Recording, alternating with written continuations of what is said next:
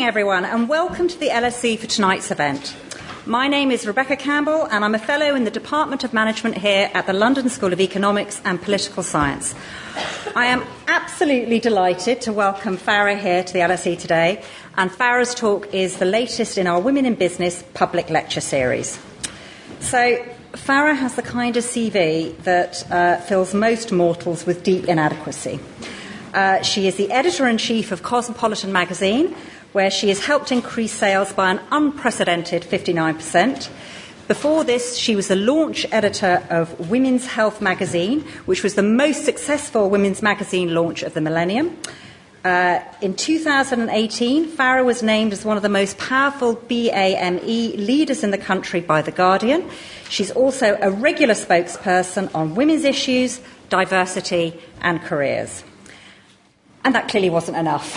I feel inadequate. That doesn't sound like me. So she's now authored her first book, part memoir and part practical self help guide called The Discomfort Zone. In the book, Farrah really delightfully draws on examples from her own life as well as those of other high achievers. Um, and she argues that success can really only be achieved if we are prepared to step out of our comfort zone.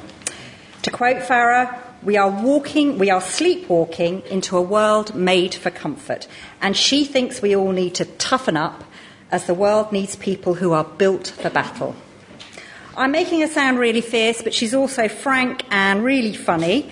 Uh, I, I, read her description of going on stage in front of 20,000 people and, you know, with basically no warning. And it made me laugh, but actually more, well, more accurately, it actually made me break out into cold sweat even reading about it. Um, so, before I hand over to Farrah, some housekeeping notes. For the Twitter users in the audience, the hashtag for tonight's event is hashtag LSE Women In. Can I please remind everyone to turn their phones on to silent? Uh, this evening's event is being recorded and will hopefully be made into a podcast, subject to nothing going wrong technically. Uh, tonight's lecture is also being live streamed on Facebook. Uh, as usual, after Farrah's lecture, there will be a chance for you guys to put your questions to her. Um, there will also be a book signing uh, taking place following the event just in the foyer outside. Um, in the very unlikely uh, event of a fire, a fire warning, uh, we're all meant to assemble on the southwest corner of Lincoln's Inn Fields, which is opposite the this building entrance and Cooper's. But now, will you please join me in welcoming Farrah to deliver her lecture on how to succeed outside your comfort zone? So, does it not get made into a podcast if I swear? Is it, doesn't it depend on that? Oh, I don't know. Okay, okay, we'll, we'll see how I go. I'll try to keep it very yeah. clean. But I am the editor of Cosmo, so it might be quite difficult. Uh, first of all, thank you so much. Um, God, it's amazing to see so many of you on, um, it's Monday night, right? Is it Monday? Monday okay, night. on, Monday on Monday night. Yep. Um, so first of all, um, I just want to begin this talk by, um, by asking a small favour of all of you. So in a minute, um, if you don't mind, I'd like you to all close your eyes. Not quite yet. I'm going to explain why. It's not going to be some sort of mass hypnotism. Um, but I want you to spool back your memory. And I want you to try and remember, if you can, the very, very, your very earliest memory of feeling really afraid. Okay, so if you all close your eyes now, Okay, and, and I'm gonna, you know, you've not got long, you've about 10 to 20 seconds. If you have a think, go as far back in childhood as you possibly can and think about um, that moment when you first remember registering fear. Um, and not to make anyone more fearful, but I am going to pounce on some people in a minute and ask them to, to share that experience. So I'll give you 10 more seconds.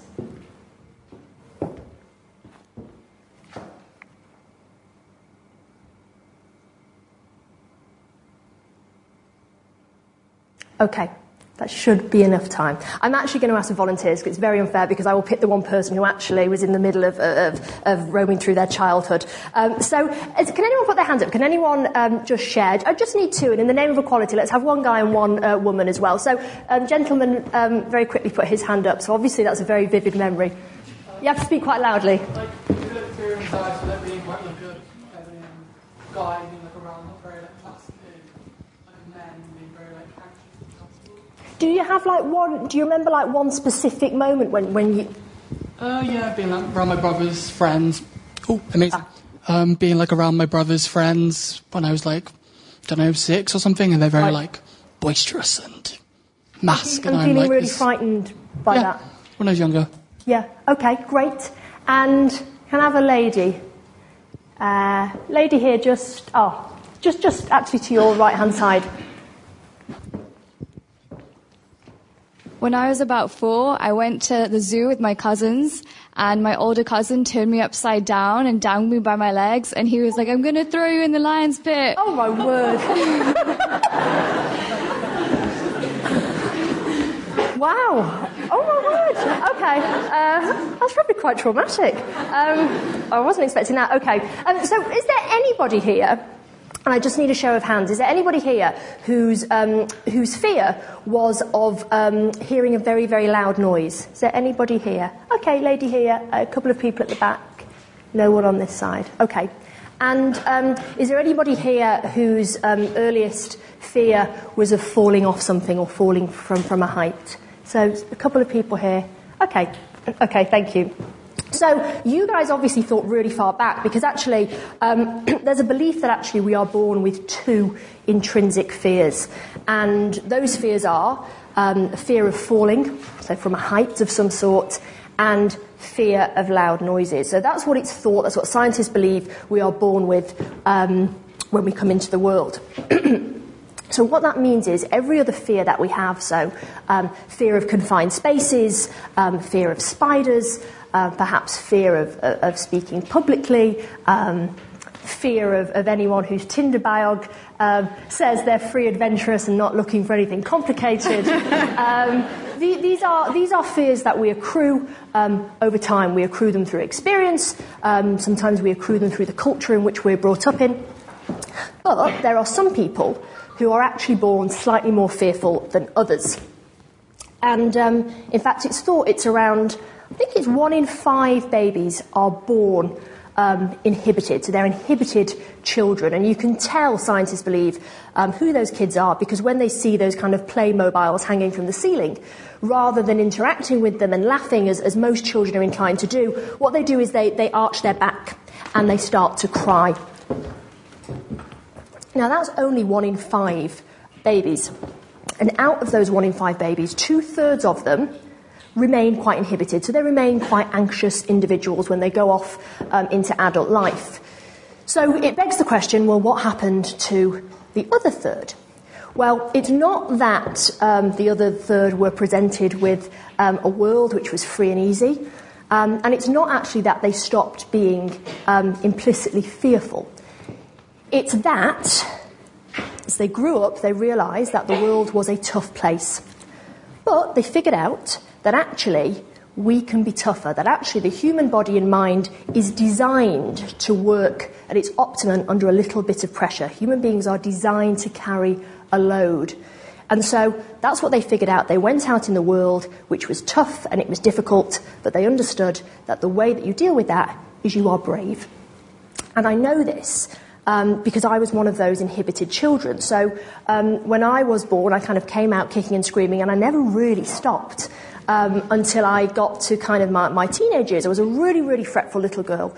Um, you know, my mum would drop me off at nursery, and I would be the child that was there um, screaming, like really hysterically for hours until I was hoarse, until I remember I, I couldn't actually articulate, and I'd be banging my fists against the wall. And it didn't change. I was like that. I moved from school to school. Um, other children frightened me, teachers frightened me. Um, I was the little girl that, you know, when people would come into the family home, I would hide behind my mum and dad's knees. Um, and this was exacerbated. You know, I was further coddled by the fact that I was um, a middle child. So I have a younger brother um, who's very outgoing, but I also have two older siblings. So I have an older sister who is very bold, very ambitious, very, uh, very extroverted, and I had an older brother. And as some of you, do we have any middle children here? You just raise your hand. Oh, wow. Okay. The high achievers middle children. So, so there you go. They're trying to prove a point to the world. Um, but, but, but the problem with being a middle child, and certainly this was my experience, it may not be your experience, but my experience was I became further coddled. So, you know, my sister and my brother, they would fight my battles for me. Um, you know, they would break barriers for me. You know, at school, I was protected from kind of sharking bullies because I had an elder sister and an elder brother in the same school. Um, and they kind of, and I think elder siblings can do this, they kind of taste test the world for you. They kind of pre digest it and then they hand it to you and go, this is all that's good about the world. And you don't need to worry about the bad stuff because we've sorted it out for you. And so I grew up in this kind of, surrounded really, which I thought was amazing at, this time, at the time, this kind of proverbial um, comfort blanket where really I didn't have to do very much um, to justify my existence.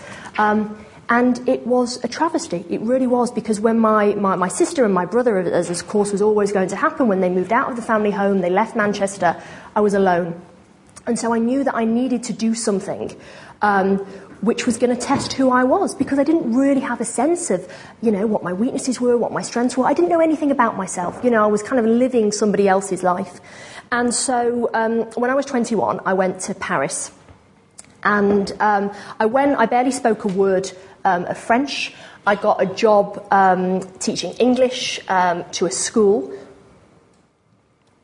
a school which, unbeknownst to me, was um, in one of the, the toughest suburbs in all of Paris and the toughest school in that suburb. So it was, I mean, they called it show, like it was a really, really hard school.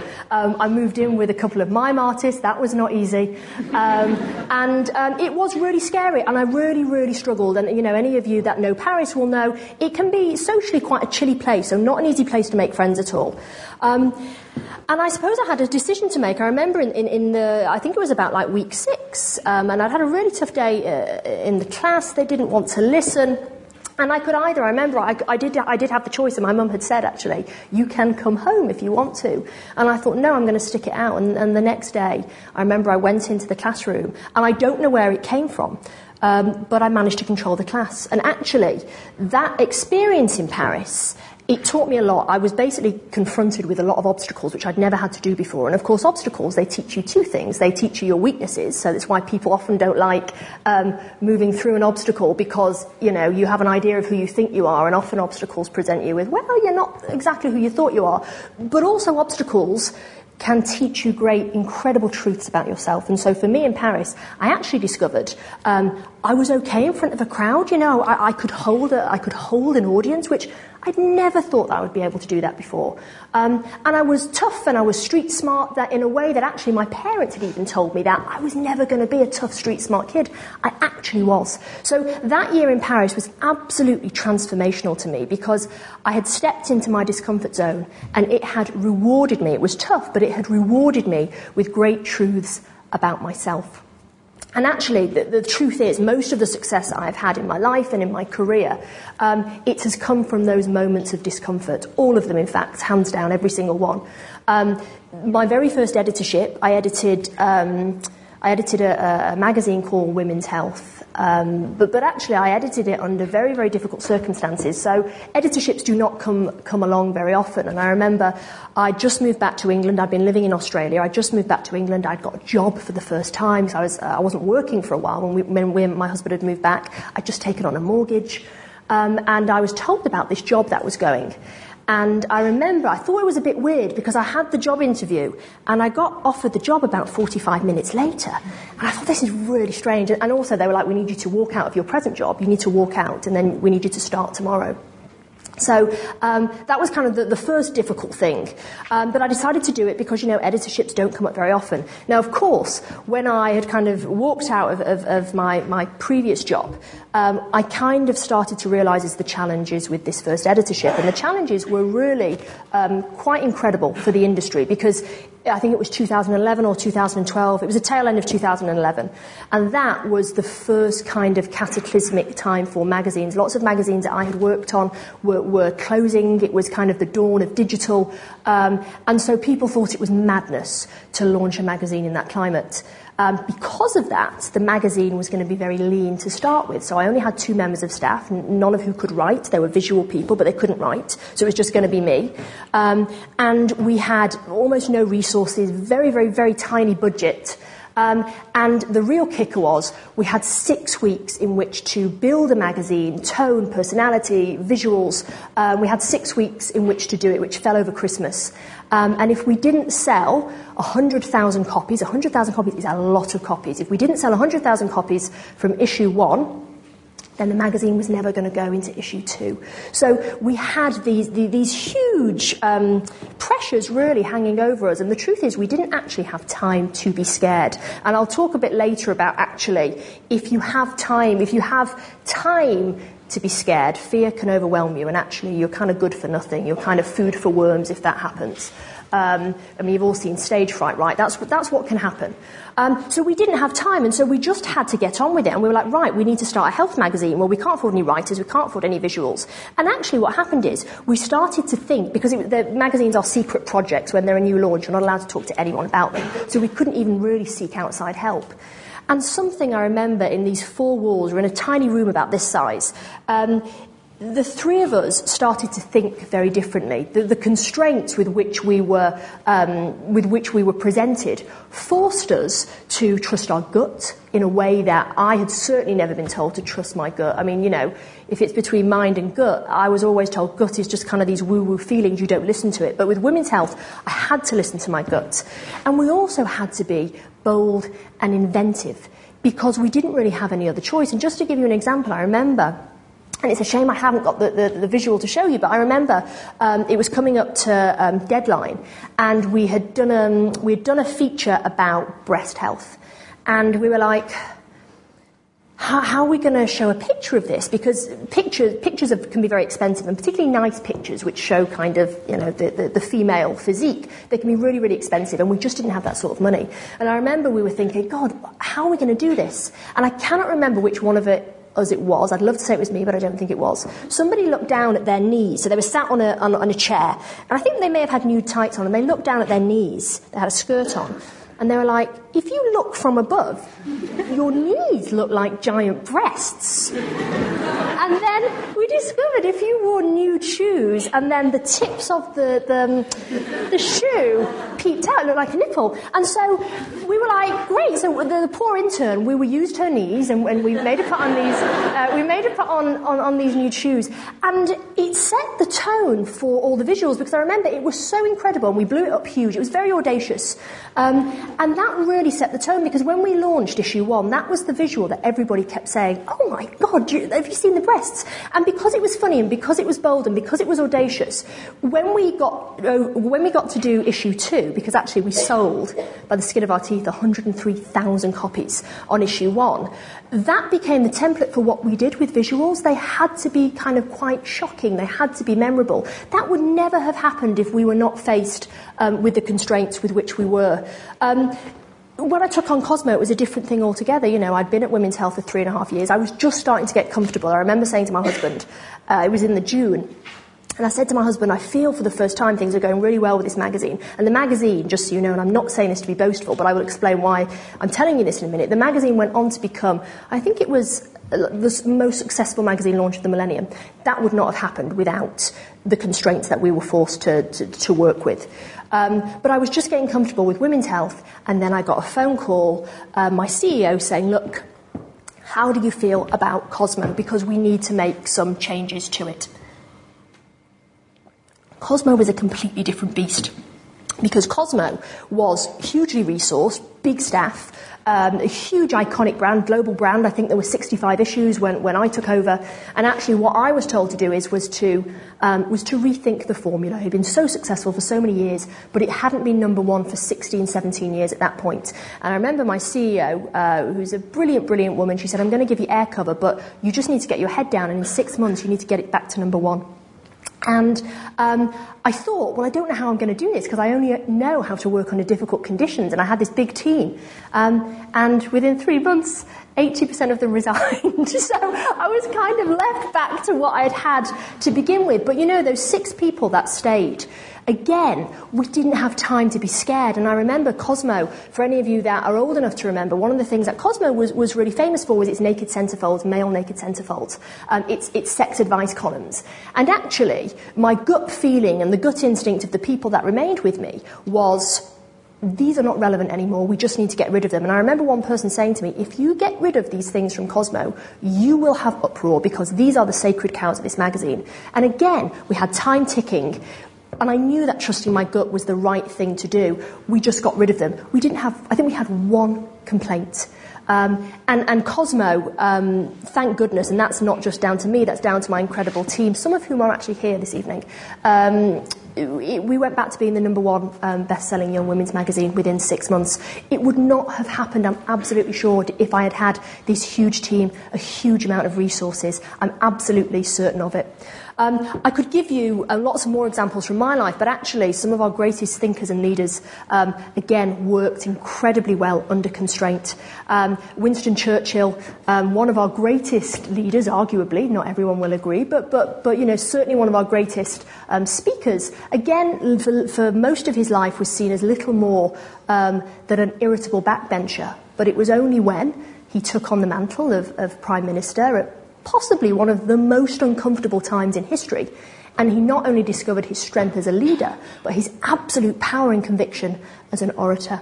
Um, Frank Gehry, some of you will know, um, one of the world's most famous architects. His buildings are mesmeric. Um, he has always said the only time he could never design a building was when a very, very rich client gave him zero constraints to work with. And one of my favourite, kind of one of my personal heroes, um, whose constraint really kind of defined his career in a way, um, is Steven Spielberg. So, um, Steven Spielberg, um, back in the summer of, I think it was the summer of 1974, was a 27 year old director um, and he was working on Martha's Vineyard shooting his second major motion picture. Now, he had a huge amount of pressure on him because he, um, at that point in his career, he was only really famous. He'd, I don't know if any of you here will remember, but there used to be a very cheesy um, kind of murder mystery uh, program called Columbo. So he'd only really done Columbo. Do you remember? If anyone's laughing, they'll remember Columbo. He'd only really done Columbo, and he had done one film called The Sugarland Express, which had been, um, it had rave reviews from the critic, but it had bombed at the box office. So at 27, he took on um, he took on a second film, and it was a film which in itself was, um, was highly challenging. It was a scare movie about a giant fish. Um, and of course, most of you here will know it was Jaws.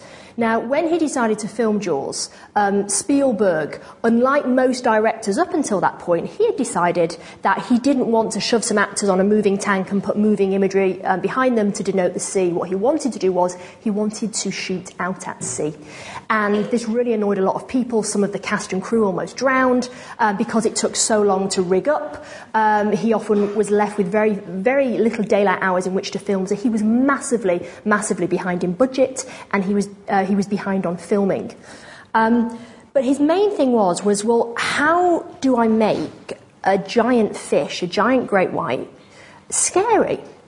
Now, the funny thing, and I'm just going to mention this because it is funny, uh, apparently at the time, one of the producers said to him, Can't you just get someone to train a great white and we'll just use that great white? um, I don't think they under- quite understood what they were dealing with at that point. But so, what Spielberg decided to do, he said, Right, what I'm going to do is I want to create the most menacing mechanical shark imaginable. So he asked around all the special effects people he knew in Hollywood, and all of them said, can't be done, I don't want the gig. So in the end, Spielberg actually coaxed a gentleman out of retirement to build Jaws. Actually, they called him Bruce after Spielberg's um, lawyer, I think. Um, so he said, look, can you build me Bruce? So anyway, he went, yeah, okay, I can do it for you.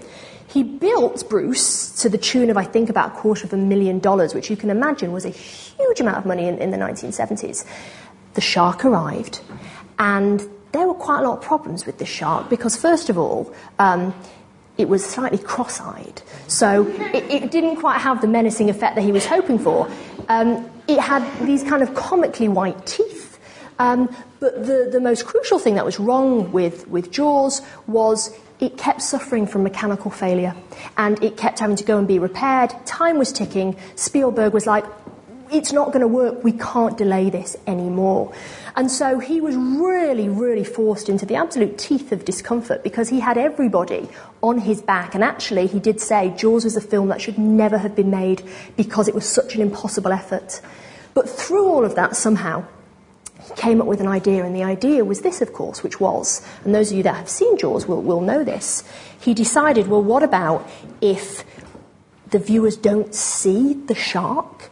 Is it perhaps what viewers can imagine in their minds? Is that always going to be scarier than what a special effects guy can deliver? And I just want you to be the judge of that. I'm just going to show you a small clip, which is just for a few minutes, but I just want you to see exactly what he achieved by using very, very simple props and leaning also as well on John Williams's two note um, score. So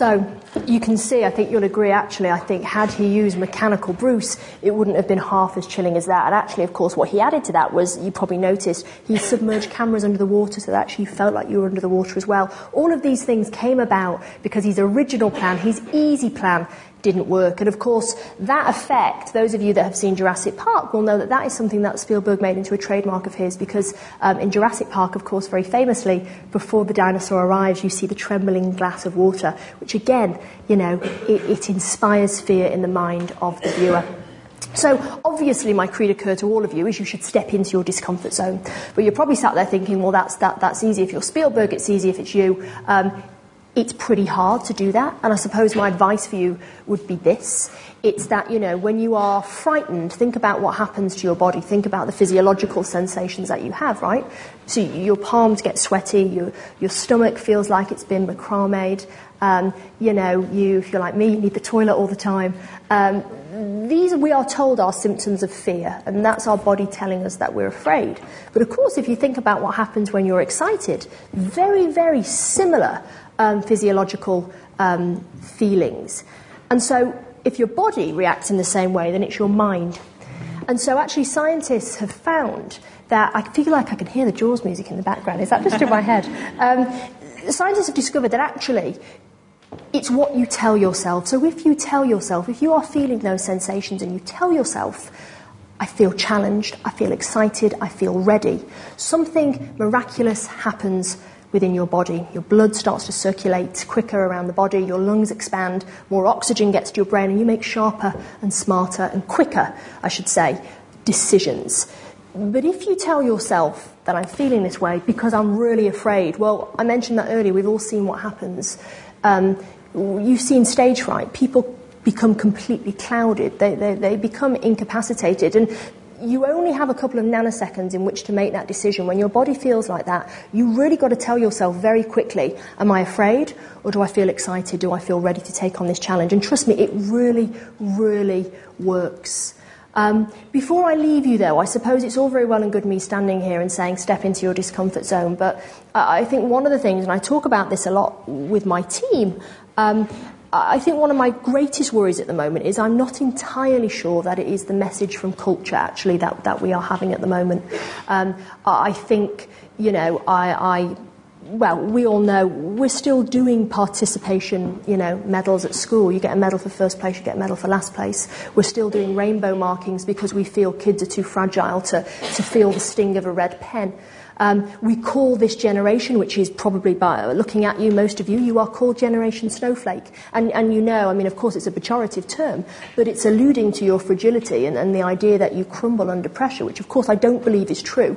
Um, we even, you know, I think we coddle ourselves, and I know that I've been guilty of doing that. You know, we choose to exist in an online world where we only ever need to bump up against the opinions um, and the worldview, worldviews of people whose um, people whose views of the world chime with our own. And, and, and I really do think it's setting us up for a very, very da- dangerous place. So, my advice to you before I, I leave you today is um, do step into your discomfort zone, even if it is as much as seeing divergent points of view and accepting them. Um, you know, you don't have to agree with them, but, but listening is the key. You know, the human mind and body is made. Um, it is made for a little bit of stress. It's made to be challenged. Um, so please, you know, today, tomorrow, maybe this week, do something um, which doesn't make you scared, but which makes you feel challenged. Thank you. water. Thank you, Farrah. You're very welcome. That was fabulous. Um, so, just to explain, I'm going to ask Farrah a few questions and then I'm going to throw the questions open to the audience. So, s- start thinking now of your, your great questions and you can push Farrah into her discomfort, try and answer them. discomfort zone. Um, so before I start, actually, what I loved the book. I Oh, really loved the book. Um, and one of the little tips sh- um, Farrah had in it was if you're a bit, if you're in, if you're me, and if you're a bit nervous that you might forget all the good questions, write them on your hand. so Very just in case, I have my, my four questions I can ask Farrah, but lucky enough, I think I've remembered them. So, uh, my first question one of the things I loved about your book was you're obviously a born storyteller, and it's full of stories about people who've pushed themselves that bit harder or who've approached a problem in a in an interesting way, kind of gone round rather than gone through, or who've just fought through a very difficult situation. What's your favourite story or the favourite person? Well, there, there, there, were, there, were two stories actually which stood out, and um, I really should say that the lady that survived the 7 7 bombings, but I'm not going to. Um, she's amazing. I mean, she is an incredible woman. But actually, my two favourite stories. Um, one is there's a lady called Marcia Kilgore who um, some of you may know, or you'll certainly know her product. So she is a she's very very rare in that she's a serial entrepreneur. So she has success after success. She launched Bliss Spa, which some of you may know Bliss products. It was kind of the first spa, really kind of cool cutting edge spa. She launched um, FitFlop, I think it's called. Um, soap and glory. You'll know these beauty products. She was amazing because she really art- she, she was very poor. She was born dirt poor, but very, very bright. Um, never had any contacts in the world. Didn't really have a chance. But, but through sheer grit and determination, um, she she became this huge success. The reason I like her story is because she articulated something which I'm going to share with you now. Because it really, out of the whole book, she was the person that when I listened to her, I was like, "That's exactly what it's like." And she said she said there's a massive difference for Farrah. She goes, don't ever get um, don't ever get wedded to the idea of success because success, a bit like I think happiness, it's this teetering moment at the top of the mountain and it is over. And, and actually, I, I remember someone once saying success always feels like you're never quite there. It really does feel like that sometimes. Um, but she said what you have to know is that most of life is grind. But grind is really good because grind is it, it, it's friction and it's hard, but you feel like you are moving somewhere. And she said it's really important to know the difference between a grind and a slog. And a slog, of course, is when you are you're just banging away and nothing is happening, nothing changes. And that's why I always say to, to some of my team, there's no such thing as having a terrible job. I've had some jobs where I've been so miserable. But actually, they're really important jobs because they are, so you know when a job is a challenge, when it's a grind, and you know when a job is a slog. So she articulated it very well. The other thing that, that I just found really funny was the chap that um, started Tinder. Um, uh, it's funny for lots of ways, mainly because he said he's a very, very um, quiet chap. And he was like, you know, I only ever started Tinder Farrah because I was nervous about meeting girls, and when I went over, I was rejected once. I wanted to to make sure that I knew that she was going to be interested. To share that experience. Yeah, exactly. world. And of course, it all, it all changed very differently because you know what human natures do when they have a phone in front ah. of them is, is is interesting. But he was really interesting because again, with Tinder, they only had a very short amount of time in which to create this app, and they had to make it cool because there were so many dating apps out there at the time. They didn't really. People think, oh, well, it's Silicon Valley. Well, of course, it's not. It's LA. They didn't have a lot of money, and so they were genius. They said, first of all, they're like, well, we need to recruit students, um, but also the genius thing that I found was they had really no marketing budget. They had about thousand dollars, and so they said, okay, where do the cool people go? Because if we get the cool people, then everybody will want to use this app. And they, um, they they printed the fire symbol on these big stickers, as big as they could get them, and they went to Coachella and they stuck them on toilets, on everywhere. So people thought Coachella had been sponsored by Tinder, and they were like, "What is this thing?" And then they'd go in the street and go stop people and go, "Hey, have you are you on this app, Tinder?" And it worked. So I like that story because you know it's something we all know, um, but it started from a really humble place. Oh, fantastic. Um, my next question then. Do you think, this is a women in business lecture series, Right. do you think it's harder for women to step out of their comfort zone? Do you think there's something about the way we raise our girls that we, well, I've got two children, a boy and a girl, and I do sometimes worry that I protect my daughter a, a little Right. more than I protect my son. Or maybe you've answered the uh, I mean, I'm not a mother, so I don't know. But, but one of the things I can tell you is, yeah, I mean, I grew up with that. It was that the girls are coddled, the girls need looking after, the boys can. And I thought it was terrible because my dad allowed the boys to have partners, uh, um, girlfriends. The Yeah. girls were not allowed. So I think you're right. But, but one of my things when I think about my girls, which of course is, and, and boys, we have a, a big male audience at Cosmo, is when I joined Cosmo, I got rid of the, the Cosmo tone of, tone of voice. So when you edit a magazine, every magazine's supposed to have the Cosmo voice, the Marie Claire voice. And I was like, no, no, no, no, no. You want divergent voices, and actually, you want things when you turn that page, because magazines are all about discovery, right? You want to read things which actually rile you, and you go, I'm not sure I agree. I don't know how I feel about this. So actually, what we do, and Danny, who works with me, don't we? That's one of our things. It's like, is this going to get debate? Is this going to? Are people going to find this magazine, some of the things in it, uncomfortable to read? Um, so I think you're right. I think they do. And, and for me, when I'm talking about magazines, I don't think men's magazines. Well, they're all gone now. Um, Yeah. But yeah, I, I think so. But I'd be interested to see whether it's changed now because actually, I don't think women. I think women are really tough. Yeah. Um, we just maybe think about it a bit more. But I think that's right because actually, I think, um, and, and I don't like to generalise about the sexes too much, but I think there's this belief, isn't there, that, that, that men have a bit more confidence and so they go into things, and women they sit back and they think about it. But actually, I think that's a real. Um, I think that's a real skill because actually the thing about discomfort is you don't just throw yourself into anything. You go in with a plan. That's it. And you, because all you want is control. You want the illusion that you have control. That's all anybody wants. So if you think about things and you think you have control of the situation, you're more likely to A, go into your discomfort zone, but also make a success of it. And I think women are really, um, really good at that. So my final question to you is, and I think you, you, you talk about it a bit in the book, and you talked about it tonight, was about the fact that when you, you joined Cosmopolitan, about 60%, 70%? I think it was like most- nearly 80%. Yeah, it was most Everyone people. left? Yeah, most people. And you've got a really interesting chapter on sort of surviving social discomfort, or, Right. or I can't remember what the title is, but it's about basically, you know, we all want to be liked, and Yeah. that can be a dangerous thing. So, do you think you can lead if you also want to be liked?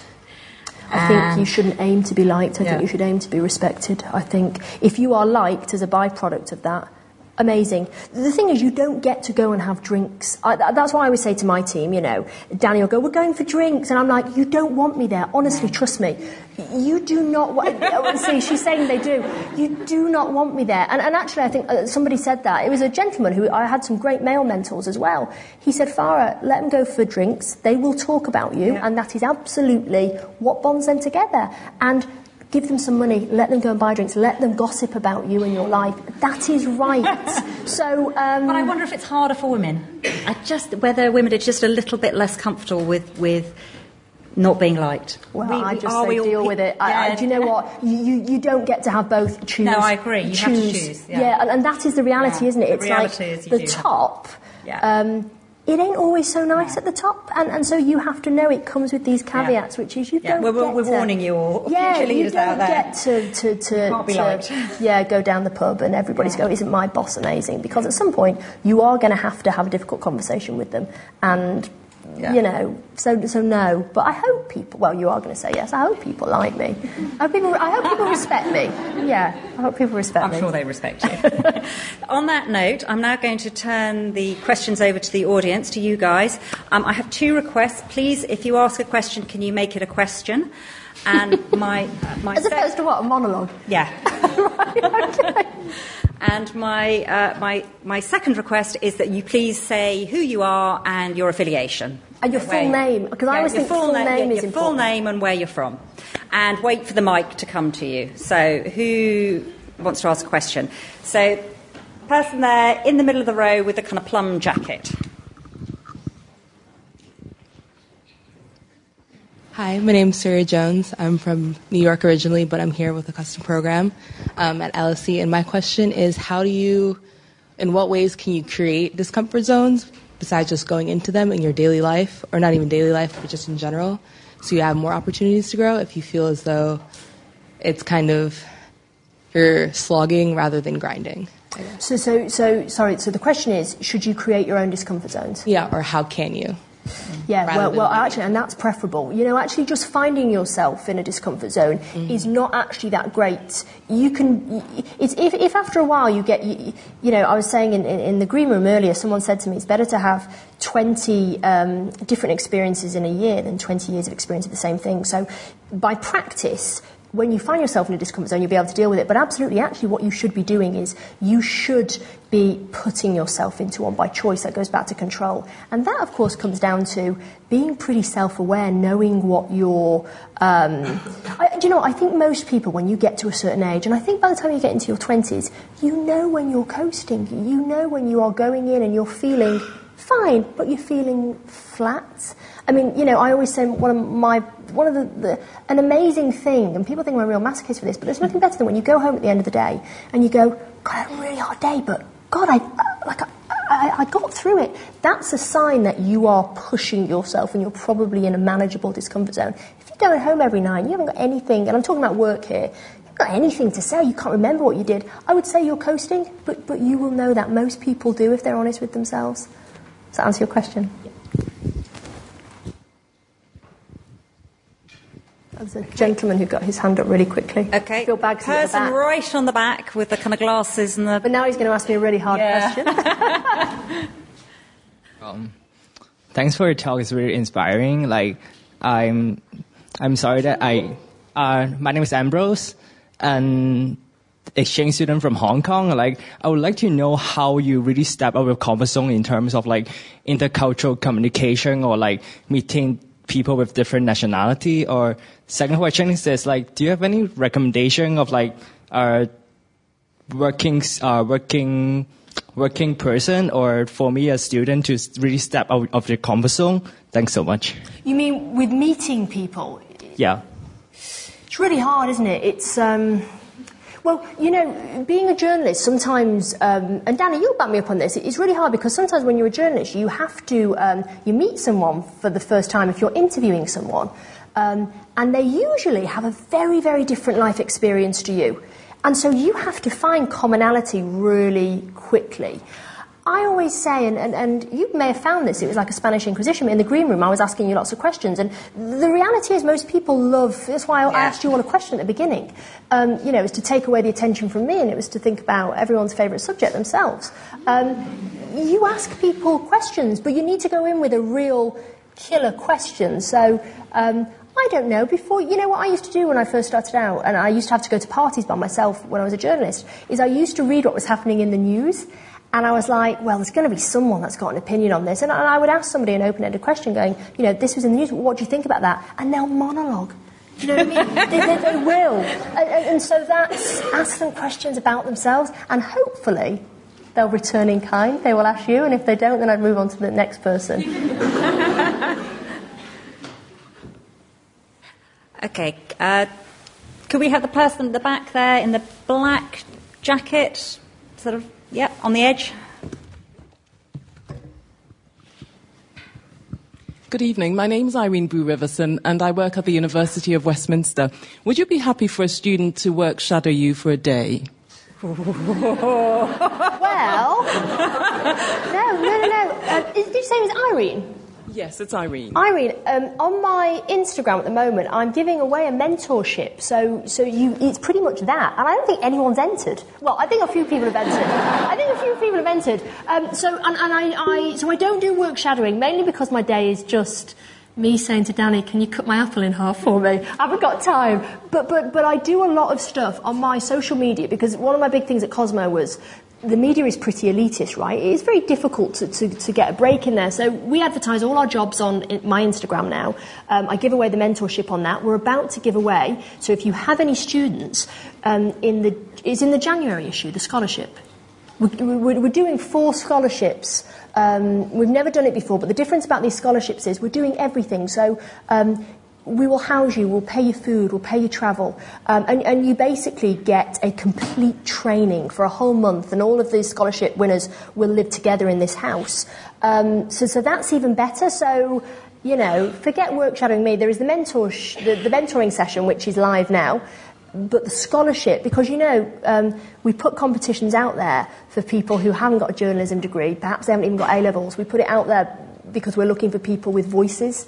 And, and you'd be amazed at people, people that, that don't apply. I don't know if people mm-hmm. think, well, yeah. there's two types of people, aren't there? There's people who think I'm going to win, and there's people who think, well, I might, and then they never enter. And, and you'd be surprised at the number of people that don't enter these. They're really amazing competitions. Great ask, by the way. okay, the person in the green jumper with blonde hair, just sort of on my right, a bit further down. Yep. Hello, I'm Emma. Um, I'm a social researcher. What's your surname, Emma? Glassy. Classy? Glassy. Like G L A S S E Y. Oh, okay. uh, thanks for your talk. Um, it kind of made me think about the phenomenon of self care. And by that I mean the kind of trend that you sort of see around where people choose not to put themselves in um, perhaps uncomfortable or what they might deem negative situations with people, whether that's like a social occasion or I don't really feel like I want to do that. And it made me, well, it made me, your talk made me question where you draw the line. Um, so where do you draw the line between kind of doing something that is putting yourself in your discomfort zone for a positive reason, but also kind of where do you draw the line and kind of pulling yourself back and saying, actually, that isn't going to benefit me. I yeah, and, and, you will you will know Emma because not all discomfort zones work out for people, and that's why when I was talking to uh, this lady whose name I've forgotten, Surga. Surga. Say again. Surya, I think. Surya. Okay. Um, you've got to choose. The best discomfort zones come when you choose to actively put yourself in it, and if you do that, then generally it's going to be a good thing because people pretty much know themselves but of course, some, sometimes it doesn't work. You, you step into there and it's just too much. And, and the thing is, you know, you know when you're, you're out of your depth and you're out of control, and that's when you need to retreat. But I think the whole concept of self care, I mean, self care, my understanding of self care is also just, you know, look after yourself. Whether that's yoga, whether that's, you know, whatever. I don't think, although it may have manifested itself in, it may have turned into this, self care shouldn't be about, well, just protect yourself from anything negative because I'm not, I'm not sure I, I believe that's right actually. I, I don't think that, that, that, that's good. If we all lived, it's like when all those books were out about happiness and everyone thought they had to be happy the whole entire time. Of course that wasn't the point of all these happiness books. Of course it wasn't. And I think with self-care, I think the true message is because you know there's an anxiety epidemic going on. Take care of yourself. Take time out. I don't think, and I hope it hasn't become this just coddle yourself from, from difficult situations because that's really, I think that's dangerous ultimately. Um, can I also add that I think when I read your book, one of the, one of the things that came through in the length of your book is that you, I, I think it was a, you gradually build up to it. You know, you don't throw yourself into I- doing a speech yeah. in front of this kind of audience. You know, don't start there. Start, you know, you very much describe it in your own history. Start with, you make a small speech at a family Yeah. event. Yeah. You know, baby steps. You know, you just don't push yourself so That's right. hard That's that you just think, right. actually, I can't cope, I'm going to give up. Yeah. You know, really, it, all of this stuff gets easier when you just That's it. incrementally build it up. That's anyway. when the gut works because it's the pattern recognition, right? You could you can yeah, rely on I it. coped it. I coped with it last time. I can cope with it. That's it. Again. Same thing, bigger audience. That's all. Who? Uh, person there in the green jumper with the glasses on the right, back there. Hi, I'm Alan, and I'm from San Francisco, but I'm just in town until Thanksgiving. Um, but anyways, my question was, I, I don't know if I'm speaking for everyone, but for me at least, when I think of moving outside of your comfort zone, I think about like loneliness. Like, how do you deal with that kind of like solitude when you're outside of your comfort zone? Thank you. Great speech, by the way. Thank you. So hang on. So how? So so if loneliness is the problem, how do you remedy that? How do you get out of that? I mean, that's a whole other speech. I mean, that's a that that that is um, no, but I get it because you know what? I'm um, uh, I'm uh, I like being alone. I like my own company, but but but sometimes it can be too too much. And, and, and, and, and you generally know why. I mean, it's a bit like the, the chap at the back. It's like you. Uh, The problem is, isn't it, with, with when you like your own company, is you, you start to spend more and more time by yourself, and I have done this, you, and my husband does this, um, and then it becomes more and more difficult to get out, and then you start to think, God, if I go to a social occasion, am I going to overlap, or because I haven't spoken to anyone in. So, so you can't get to the point really, you know, because in some people, if you're an introvert, I, I, I, you may be an introvert, I don't know, I naturally am your your inclination is to just spend time alone, but you can't keep on doing that. You you have to, if like you know you want four nights of the week by yourself, you need to shake that up a bit. You need to have one night where you go out and you speak to people because it breeds itself. You know, it's the more you do it, the more. I'm I'm just I'm being very inarticulate. Am I answering this question at all? okay, okay. Okay, um, where's someone easily reachable? See, quite a lot at the, the back. The, the, the gentleman with the, on the, your side, further near the back, the, I was about to say with his hand up. That's not very helpful. The man with his hand gentleman up. here. Yes, this gentleman here. Hi, I'm Anthony and I'm a gap year student. Hang on, I can't see where. I got my arm. Oh, hi. Yeah. Uh, a lot of the a lot of the examples you gave are related to solving or facing a difficult situation rather than a specific setback. Do you have any advice or examples for overcoming failure? Yeah, well, I mean, failure is um, really interesting. I mean, again, that's like a whole other speech, and I do a whole chapter in the book on, on failure because, of course, now Silicon Valley think failure is this, this, this wonderful thing, and, and failure is really interesting because failure, of course, which or setback as you call it, I don't think for a start we should be calling them setbacks. It depends how you how the failure happens. So if the failure occurs because um, of carelessness, then that's not good failure, right? But if, but if the failure occurs because of, and we see this with um, Jeff Bezos, who, who founded Amazon, he's obsessed with failure, or obsessed with it. Um, if the failure occurs because you are going into uncharted territory where nothing, there's no information, you're probably going to fail because you've got to, you've got to take a risk, right? And so some people go, yeah, that's good failure. Well, it's not. That's only half of good failure. Good failure is actually looking back and combing through what went wrong. Um, and I remember Sean um, Rad, who founded Tinder, because he said actually it was beset with problems. He said, I always try to ask why five times. Often it's more until you ring out exactly, exactly what went happened. And of course, you know, in Silicon Valley they have failure parties now where they, they, they celebrate. So you've got to take the shame out of failure. But also failure is your, um, failure is a really amazing way to get a piece of information that nobody else has had. But you've got to be brave enough to turn and look behind you and comb through what happened. But I think failure is really important if it's done with, you know, with the right motives. So, Farrah, tell the story of um, who Jeff Bezos has taken over, taken on to head up his Amazon Fresh. Oh God, do you know what? I can't remember that now. But yes, but uh, um, well, Jeff Bezos, he, he's obsessed. So every shareholder letter I think he's done, he talks about failure. And he, they had um, Amazon. This isn't the HelloFresh, but this is Amazon um, had a phone. I think it was called the Fire.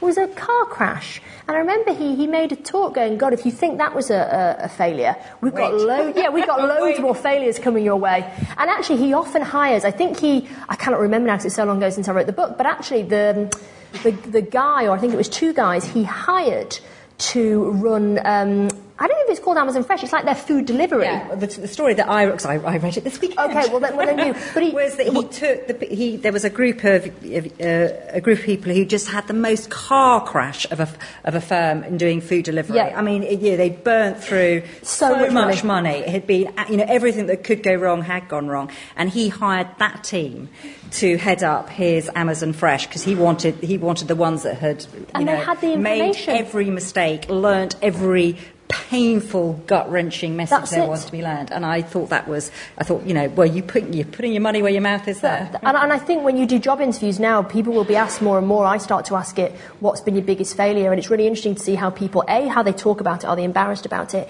And also, how did they deal with it in the aftermath? It's a, you will start to see that more and more. I mean, actually, in, I think Facebook at the moment, they're doing, which you should have done for me, they don't do, um, CVs of all your achievements. They do failure CVs where they talk about everything that they, they failed at. So I think culturally the, the, the, the messaging around failure is changing. Yeah. You, I think you need to be proud of your failures, and, and If it's done in the right if way. it's done the right Yes. way, so be Yeah. proud of them. And, and also, if someone asks you if you if you can't think of anything you failed at, then either you're really unimaginative, you've really stayed too far within your comfort Yeah. zone, or, or you're just not really a human being. I think. But anyway, okay, right. n- Could we have someone from down this side here, please? Person at the front in a navy gilet. yeah, thank you.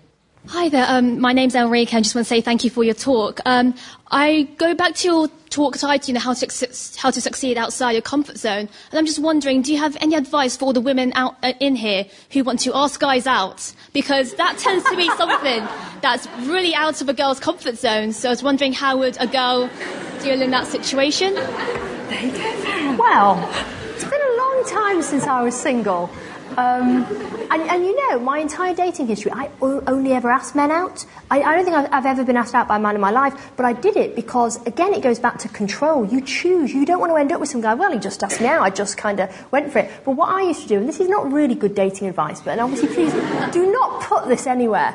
Um, Yeah, you please don't aware put it this on- is a- yeah, please don't put it on your social being media. recorded. But when I was about 19, um, I, I was always, and, and so you have to know what you want in a man. And, and one of my things I really like in men, um, and actually in women as well, is quite eccentric people. I like quite um, unusual people. And so IKEA, I think they still sell them, they sell these finger puppets. Um, they've got like a frog and a sheep.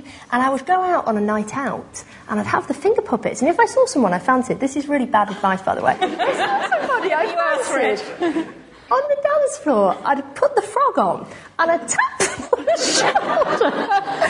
But it was brilliant. It was foolproof because actually the blokes that were like, oh my God, you're a weirdo. I was not interested in, but the guys that found it funny, there was an instant connection, and they, they were generally really quite surreal um, in their thinking. Um, so I, I, I, that's a really good anecdote. But, but I think being inventive when, when you, I don't think anybody goes up to people now and goes, hey, do, you- want to go out? I, I think do something unusual and surprising. All anybody wants in, in a world of sameness is somebody that's surprising. And if they don't, I would, the fact that you're at this lecture tonight, you have a curious mind. So that's probably what you're going to want in a partner, right? So um, you don't have to, I mean, IKEA do still sell those. um, but, but, but yeah, you know, even if it's asking someone like, um, I often ask people like quite um, intense questions when I first meet them because it's a really good measure of what, what they are what they are like. So um, you need to think of a killer question or a, have a killer prop, and, and, and, and then and then see what happens. It makes it a bit more natural. So I, I, love, I love the way this is where our women in business conversation. Sorry, sorry. no, no. Great question. Okay. Person at the back in the red top. Hi, um, my name is Carly, and I'm from Needle and Thread. Um, something you said was don't aim to be liked, aim to be Needle and respected. thread, as in the dress company. I love your dresses. Yeah, I- yeah, I love your- love them. I love Oh, them. amazing. I wore it for my book launch Oh, your black so dresses. good. Very nice. Sorry. Go No, on. not at all. Um, it's a really good thing you said about don't aim to be liked, aim to be respected. And one thing that I do at work and outside of work is really focus on being liked. And really, all I want to do is be respected. But I Right. spend so much time, I guess, trying to be liked that I lose the respect part. So, have you got any advice on kind of how to gain that respect quickly without trying to do the friend zone with everyone? Stop being nice. No, no, no. You, you can have respect and be nice. Well, you know what? I, I, again, I always say to my team, it's like I. Um, the thing with being the boss, and I presume you're um, one of the bosses there, um, is unfortunately, or fortunately, actually, you've got to be. Um, you've got to have the toughest conversations that nobody else will have. You have to work later. You have to. Um, you have to always prove. I, I don't think the days of you know when if you were the boss, people thought just do what they say. I don't think it's like that anymore. I think actually, in a weird way, as a boss, you have to constantly prove to people. There's still a hierarchy because someone's ultimately got to take all the, all the flack, but I think you have to constantly prove to your team why you're the boss, and that sometimes means. It, it, well, it does. It means working the longer hours, doing the really difficult stuff, not handing it over to somebody else. Often, sometimes, I mean, I still um, try and edit every single piece in the magazine, and people think, well, you're mad, stop doing the doing. I think doing the doing is the really important bit because while some people would say, well, you should delegate that, I actually think that there comes real um, comradeship in, in, in a boss going, I am willing to do exactly what, what you are doing. Not all the time, of course, you can't. But um, I I find that is the way I hope. Is that, is that how you get, do you respect me? What's the poor girl going to say? Hey, you wouldn't Yeah, cross me. yeah. See? I said she was scary. what about having a good mentor? Because it's lonely. It's lonely when Yeah, you're the boss. yeah, so it I- you have a very nice bit in, the, bit in Yeah. your book about the importance of having a, a, a, really tough mentor. Yeah, I think so. So, so there, there are a couple of things. I mean, there's, there's a couple of things I believe about mentors. Um, one is in, in the book I talk about having a care coach, actually, and, and the care coach is somebody, uh, for you, it would be somebody in, in your building, but probably not somebody in your direct team, but it's somebody who understands the job that you do. And what you do with a care coaches because the thing about feedback, right, it's, it's horrible to take feedback, but it's equally horrible to give feedback to people. And as a boss, you will know that. You, you don't like doing it. Um, so, so when you find, when you identify this person, and it can't be a family friend, it can't really be someone you're very, very close to at work, you need to put aside a very specific amount of time with them. And when you meet with them every month or whatever, you, you, I, I often think it's really good to warn them what you want to talk about. So you don't just sit there with your mentor and go, God, I a really bad day today. Me- you don't get to have that with a mentor. Mentors are usually really busy people. But what you could do is you go, well, my problem is at the moment, and I, I think it's too vague to say, I, I I don't. Well, you do want to be liked. It's not that you want to be disliked. Uh, I could tell you how to be disliked very quickly. Um, but I think it's too vague to go, how do I get respected? You need to be very specific and go, I had this incident today. How, when I go into that situation again, how do I get respect? And I think as well, when people, when you have a mentor, remember it can be hard for mentors, so you have to smile, you have to say thank you, um, and you have to be specific to get as much as you can. The other thing about mentors is, I was saying to you, I kind of, I personally don't agree in mentors for very long periods of time. I think you get moments with mentors, like momentary mentorship in a way. Um, and I think mentors, you don't get to hang on to them. They're very special people in your lives and they come and they go and that's absolutely right. Because actually, if you hang on, on to them for too long, it just becomes a moaning session. And actually, your mentor is no use to you if you're just coming in and slagging off your boss. You know, you know what I mean? So, um, yeah. Did that answer the question? Okay. No one ask me about dating, please, because it's going to take a really dark turn. I just. Can we have someone? Well, I know it's difficult, but the, but the person right in the middle, long brown hair. Yep, perfect. Thank you. So, oh, Yeah, no, f- great. You do it, and then we'll go, and then we'll go, and then we'll go back. longish brown hair. It's because I'm not allowed to say. Ma- uh, I'm not allowed to say lady or gentleman. I have to say Oh, person. oh, well, I which makes did. you- Oh, yeah, well, exactly. there, there you go. so you mentioned like um, going, like I find com- going out of my comfort zone to be quite distressing and sort of there's a lot of pressure there. Right. So and um, so how would you and like you mentioned like stage fright and shutting down. So how do you sort of avoid like shutting down and that kind of? Well, it, it all comes down to, to that that. Oh, did, did you did we get your name? Well, so, so it all goes down to what, what I said um, earlier, which is you only so so when you and you know when you're frightened, right? You, you feel it. I mean, you know, maybe speaking now, you feel those sensations. You have only a couple of literally nanoseconds in which to tell yourself that actually. And, and, and it feels so simple, and, and people think well, it can't be true, but I do this all the time. You just have to tell yourself when you're in that moment, and you're, you're breathing really deeply, you're like, oh God, I feel this way because I, I'm, I'm really fired up, I've, I'm really challenged. And honestly, something changes. The minute you start entertaining the notion of it's because I'm scared, i it's really quite a powerful um, effect. It, it will overwhelm you. So you can't even think about the F word in that moment. You have to think about challenge and excitement. You, you have to. Um, my name's Fazine. I'm an undergraduate student at LSE, and I think it's so great how far you've come in your career. But I just want to know: Do you have any regrets, particularly on your work-life balance? And do you think, if not now, will you have regrets in the future? Oh, you know, I did. I spoke very publicly. I didn't. I chose not to have, have kids, and it, it, I mean, look, I, I, couldn't have children. It wasn't happening. Um, I just think we didn't have enough sex, personally. um, but, but it wasn't happening. And actually, when I was forced to make the decision about do we go down the path of IVF, um, I, I'd just taken on Cosmo. Now, that's not to say you can't have a high powered job and you can't have kids, because you can. But for me, I didn't feel that I could. I just didn't think I was. I wasn't the sort of person you see these women and they can do it all, and I'm not that person. And so I made a decision that actually I was going to choose my career. And actually, I, the difference is, of course, I didn't have, you know, some women, they really have that ovarian ache, and I didn't have that. But I may have it, and it may be too late, and so I, I don't know. And, and the truth is, I can't tell you whether it's a regret or not, because I, I simply don't know. And, and, and I really honestly believe this. I don't think there's any such thing as the right decision, but I think you make the decision right for you. So, you know, my decision, people go, well, you might regret not having kids. I can't entertain that. I have to decide that this was the right decision for me, and I'll make it that way. So I'm sure, you know, um, do I have regrets? There will be, but um, I, I, try not. I was say, there's a lady here. I don't know where she is, but, but she interviewed me just before we came on stage, and she said, um, I think it was something like, "What's advice?" Where is she? Ah, there she is. Um, she did a very good interview, and, and she said to me, "What would you tell your younger self?" And it was something that I've only came to very recently, and I, and I said what you need to do is you need to get yourself a rule book of what is important to you. So for me, like creativity, um, time alone is important. Um, it's a big long list. You need to get a rule book because the, the reality is you are going to change. That is the only thing we are certain of. You will not be the same person at 20 as you are at 40 or 50. I'm not the same person. But you, you've got to make sure that what's really important to you doesn't change. Um, and, and so I think if you stand by that, if you get yourself a rule book and you live by that, and if you stray from it, you hold yourself accountable, I think you'll hopefully never regret uh, a moment. That's what I hope.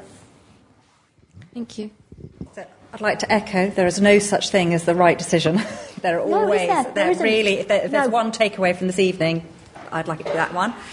Um, could we have the person down here with the pink scarf? And the white shirt. Hi, my name is Paula. I'm half Spanish, half Belgian. I'm doing my master's at LSE now. And my question just it was kind of based off what she just asked about your work-life balance. How how do you take that? Because the whole thought of like women can't have it all. Like you either have to choose between your job or your family or your partner. I just want to know like if you have any tips for that. How do you manage that? Well, you don't say you can have it all. I mean, I, I, I mean, I wrote a piece about this. It's like Cosmo came up with, you can have it all, and, and, and it's not. I, I don't feel. Do you know, even those women who, when I talk to them um, about can you have it all, and they do, they went, no, because something gives, and, and that, that, that's, you, that's, no, you cannot have and it all. you shouldn't want to have it Yeah. all, actually. It's about, it's Yeah. like with the happiness, you shouldn't want to be happy all the time. And I always say it's about having it all-ish. So again, it, you've got to decide what does, if you have it all-ish, what, what do you get in that? And, and, and so for me, I wanted countryside living. I wanted dogs. I wanted a, uh, I wanted a husband who was uh, creative, and, and, and I wanted a job where um, I was pushed, but I was still writing.